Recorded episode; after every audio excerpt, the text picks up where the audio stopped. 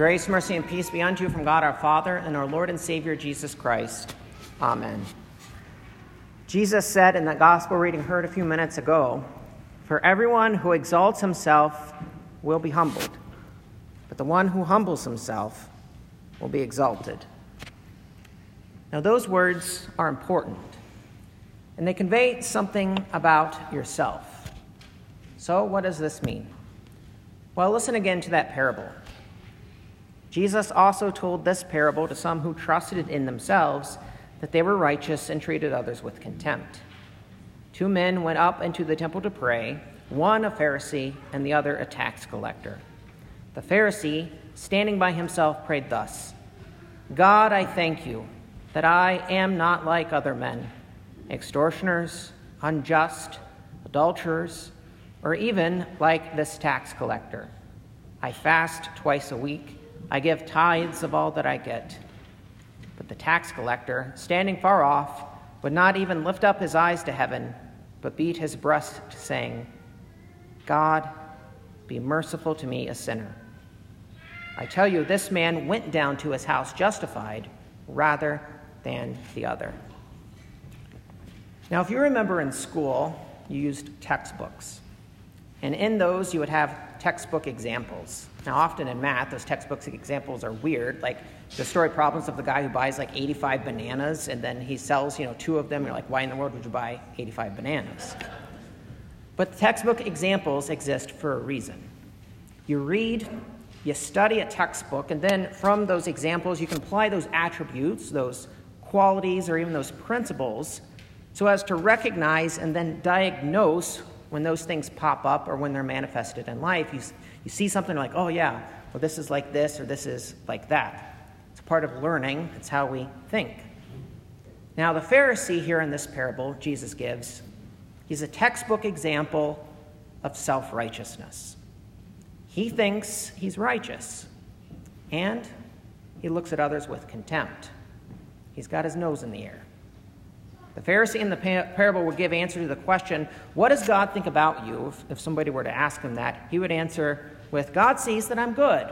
Or at least, if he's maybe feeling a little humble about himself, I'm better than those around me, those sinners. So he's a textbook example of this. And you can spot his self-righteousness from a mile away. You see it coming. Now then Jesus gives us this tax collector on the other hand. Tax collectors weren't very popular, a little bit different than today. Although today, who knows what a tax collector is when you see it right on the news, and well, that's a whole other story. But he's a textbook example of repentance and faith. He knows his sin. He confesses his sin. And what he does is he clings to the only hope he has in this life as a sinner. He clings to the mercy of God. And so even his body language conveys this as he beats his breast and does not lift his eyes to heaven. His whole body is conveying that he knows who he is, and he knows that he has no way to approach God. Now, in the history of the church, there's a con- the confession and absolution part. There's different services that had that, and there's a fancy name called the Confiteor. And it's a confessional rite in the church. And it was often con- common to confess, when confessing one's sins, that you would beat, the person would beat their breast with their hand, saying, I have sinned through my fault, through my fault, through my most grievous fault.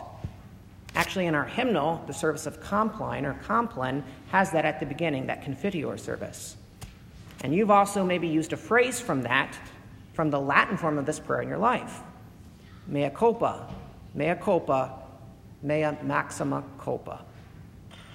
So here's the tax collector, the textbook example not of self-righteousness, but of a sinner. But you see, a sinner who repents and clings to God's mercy. He clings to Christ. He has faith. Jesus then lays both of these men before you, these textbook examples or even caricatures, if you will, and he preaches to you. He shows you them, and he's telling you something. And his purpose in all of this is to show how one is justified, that is, how one is righteous in the sight of God.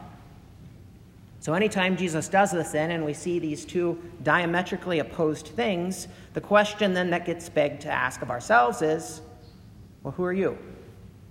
Who am I? Where do I fit in? Well, when you look at yourself, you see them both. Both men preach to you about who you are in this world and what that means as you stand before God. One serves as a warning, and the other is a proclamation of comfort. And so with that, we listen and take heed to Jesus, who said, "For everyone who exalts himself will be humbled, but the one who humbles himself will be exalted." Now let's unpack this a bit further. Let's go back to the Old Testament reading today for another example as we examine our life. Cain spoke to Abel, his brother, and when they were in the field, Cain rose up against his brother, Abel, and killed him. Then the Lord said to Cain, "Where is Abel, your brother?" He said, "I do not know. Am I my brother's keeper?" Now, one of the ways that sin manifests itself in our lives and its very nature is to justify ourselves. So even before Cain killed Abel, he was jealous and angry of his brother's offering and how God was pleased with him. He had contempt for his brother. And after killing Abel, Cain then tries to divert that blame away from himself, Abel, whose brother's blood was crying out to God. But Abel, Cain says that he tries to say his hands are clean of his brother's blood. He's not my problem. He's my brother. But he got that honestly. Remember who his parents are? Adam and Eve. And they did a similar thing when God confronted them after the fall into sin. In Genesis three, it says, "And they, Adam and Eve, heard the sound of the Lord God walking in the garden in the cool of the day. And the man and his wife hid themselves from the presence of the Lord God among the trees of the garden. But the Lord God called to the man and said to him, 'Where are you?' And he said, 'I heard the sound of you in the garden, and I was afraid, because I was naked and I hid myself.' He said, 'Who told you that you were naked? Have you eaten of the tree of which I commanded you not to eat?' The man said, 'The woman whom you gave to be with me, she gave me the fruit of the tree, and I ate.' Then the Lord God said to the woman, 'What is this that you have done?' The woman said, 'The serpent deceived me, and I ate.'" So here they sinned against God. God confronts them, and what did they do? Adam blamed his wife, Eve. "My wife made me do it." Then Eve blamed the serpent. "The devil made me do it." So that blame game is a form of self-justification, trying to think one is righteous in God's sight, even when God says something different. And it's easy to see in the cases of Adam and Eve and Cain. But what about when it hits home in our lives? What about when you go about your life refusing to hear God's word? What about when you've been taught the things of God but willingly believe and live against those things which God has taught you? What's your reaction when you stand before God's law and see that you have sinned against him? What's your answer to what God says? Is it to blame someone or something else? "Well, this person really hurt me. They really hurt my family." Is it to rationalize that you were justified in your actions? "Well, times are different now. We need to be tolerant of others. I really was trying to do what was best." Is it to try to silence God by calling him a liar, that his word isn't true, but thinking you haven't done anything wrong? "Well, I believe in Jesus, but I just don't agree with everything the Bible says. Besides, my faith is my own. I don't need to hear God's word. I'm spiritual, but not religious." Now, none of those responses or mindsets come from a humble heart. But remember what Jesus said? "For everyone who exalts himself will be humbled, but the one who humbles himself will be exalted." So we hear that warning of the first man, who also then tried to use his own works as a way of saying what he had, what he, to try to place those before God, that he thinks that because he does these things, he stands right with God. One of my professors, he's actually my doctoral um, supervisor, he always tells the, the he, what he calls a joke, but his idea of a joke is a theological lesson.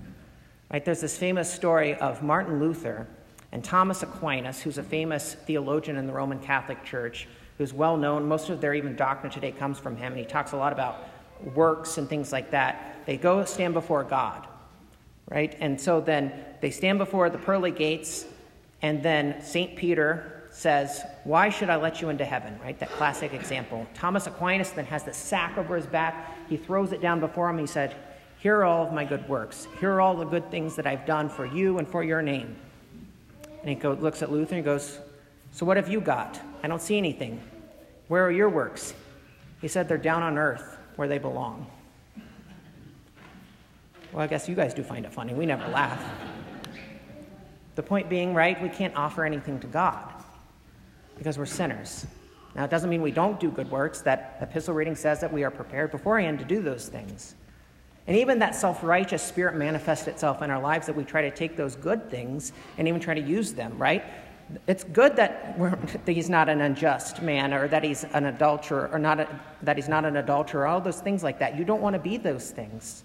Or it's good that he fasts. It's good that he tithes. Those are all good and well, but not the basis by which he takes confidence in and his standing before God.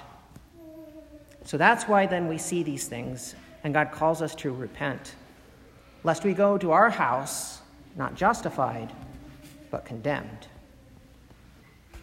A gradual a few minutes ago said, to you, O Lord, I call. My rock, be not deaf to me. Hear the voice of my pleas for mercy when I call, cry to you for help. In Romans seven, God inspired Saint Paul to write, for I delight in the law of God in my inward being, but I see in my members another law, waging war against the law of my mind and making me captive to the law of sin that dwells in my members. Wretched man that I am, who will deliver me from this body of death? Thanks be to God through Jesus Christ our Lord. Now notice those words of the hymn of day you sang a few minutes ago. One of my kids' favorite hymns, they love singing that hymn, and they'll go around the house singing it. Easy one to teach to your kids and grandkids. Great hymn. Oh, how great is your compassion, faithful Father, God of grace, that with all our fallen race, in our depth of degradation, you had mercy, so that we might be saved eternally. Jesus said, for everyone who exalts himself will be humbled, but the one who humbles himself will be exalted. In Philippians two, it says about Jesus, have this mind among yourselves, which is yours in Christ Jesus, who though he was in the form of God, did not count equality with God a thing to be grasped, but emptied himself by taking the form of a servant, being born in the likeness of men, and being found in human form, he humbled himself by becoming obedient to the point of death, even death on a cross. Therefore God has highly exalted him and bestowed on him the name that is above every name. Similarly, in Second Corinthians five, it says, for our sake he made him, Jesus, to be sin who knew no sin, so that in him we might become the righteousness of God. And again, in Galatians four, it is written, but when the fullness of time had come, God sent forth his Son, born of woman, born under the law, to redeem those who were under the law, so that we might receive adoption as sons. And because you are sons, God has sent the Spirit of his Son into our hearts, crying, Abba, Father. So you are no longer a slave, but a son. And if a son, then an heir through God. So in all of this, we see something that is remarkably comforting. God shows mercy. And God's mercy is found. God's mercy is known. God's mercy is shown in Jesus, who has taken on your sin. So your guilt has been placed on Christ. So by the righteous life, the atoning death, and resurrection from the dead, your sin is forgiven. So now you are righteous and have a righteousness, but that righteousness isn't your own. It's the righteousness of Jesus, accounted to you, given to you, received through faith. That wonderful epistle reading today that we all know so well, especially as good Lutherans, right? It preaches to us what is ours by Christ, in Christ by grace through faith in him. And you were dead in the trespasses and sins in which you once walked, following the course of this world, following the prince of the power of the air, the spirit that is now at work, and the sons of disobedience, among whom we all once lived in the passions of our flesh, carrying out the desires of the body and mind, and were by nature children of wrath, like the rest of mankind. But God, being rich in mercy, because of the great love with which he loved us, even when we were dead in our trespasses, made us alive together with Christ. By grace you have been saved, and raised us up with him and seated us with him in the heavenly places in Christ Jesus, so that in the coming ages he might show the immeasurable riches of his grace and kindness toward us in Christ Jesus. For by grace you have been saved through faith, and this is not your own doing. It is the gift of God, not a result of works, so that no one may boast. That hymn of the day preaches to you where you find then your comfort, as you hear those words and cling to Christ as you go through this life as a saint, who in humility clings to Jesus. And God has exalted you. Firmly to our soul's salvation witnesses your Spirit, Lord, in your sacraments and word. There he sends true consolation, giving us the gift of faith, that we fear not hell nor death. So this very moment, as you sit here in this place, and as you see these two textbook examples of self-righteousness and repentance and faith, and you know that you are a sinner insofar as you, in you that you stand condemned under God's law, but you know, baptized into Christ, that you are a saint, that you are an heir of eternal life, and you know that you are justified. You know that you stand righteous in the sight of God. And so you know that sin, you know that hell, you know that the devil, and you know that death have no claim on you. Your sin is forgiven. God says that to you. You're baptized into Christ. God has done that. Your Lord feeds you with his own true body and blood, given and shed for you for the forgiveness of sins. And where there is the forgiveness of sins, there is also life and salvation. And so rather than standing before God and saying, here, what this is what I have done. Here, I'm not like these people. You say, Lord, here's Christ. I'm a sinner. Here's your son who died for me. Here's what he has done for me. I have nothing. You have given me everything. And you see, that is how you rejoice this day, dear people of God. We cling to Jesus, crucified for you. He's taken your sin upon himself, the one who humbled himself. And you have his righteousness by grace through faith in him. So you are exalted, for you belong to Jesus. And not only that, but the day is coming when you will be exalted as you are raised from the grave, never to see sin, never to see death, never to see the assaults and the devil ever, ever again. That is the glorious and exalted future you have because of your Lord who humbled himself for your sake. God is indeed merciful to you, a sinner, and that is your redemption. Jesus said, for everyone who exalts himself will be humbled, but the one who humbles himself will be exalted. And that is most certainly true. And in faith, the church cries out in all boldness and confidence to what our Lord says, Lord, your mercy will not leave me. Ever will your truth abide. Then in you I will confide. Since your word cannot deceive me, my salvation is to me safe and sure eternally. I will praise your great compassion, faithful Father, God of grace, that with all our fallen race, in our depth of degradation, you had mercy so that we might be saved eternally. Amen.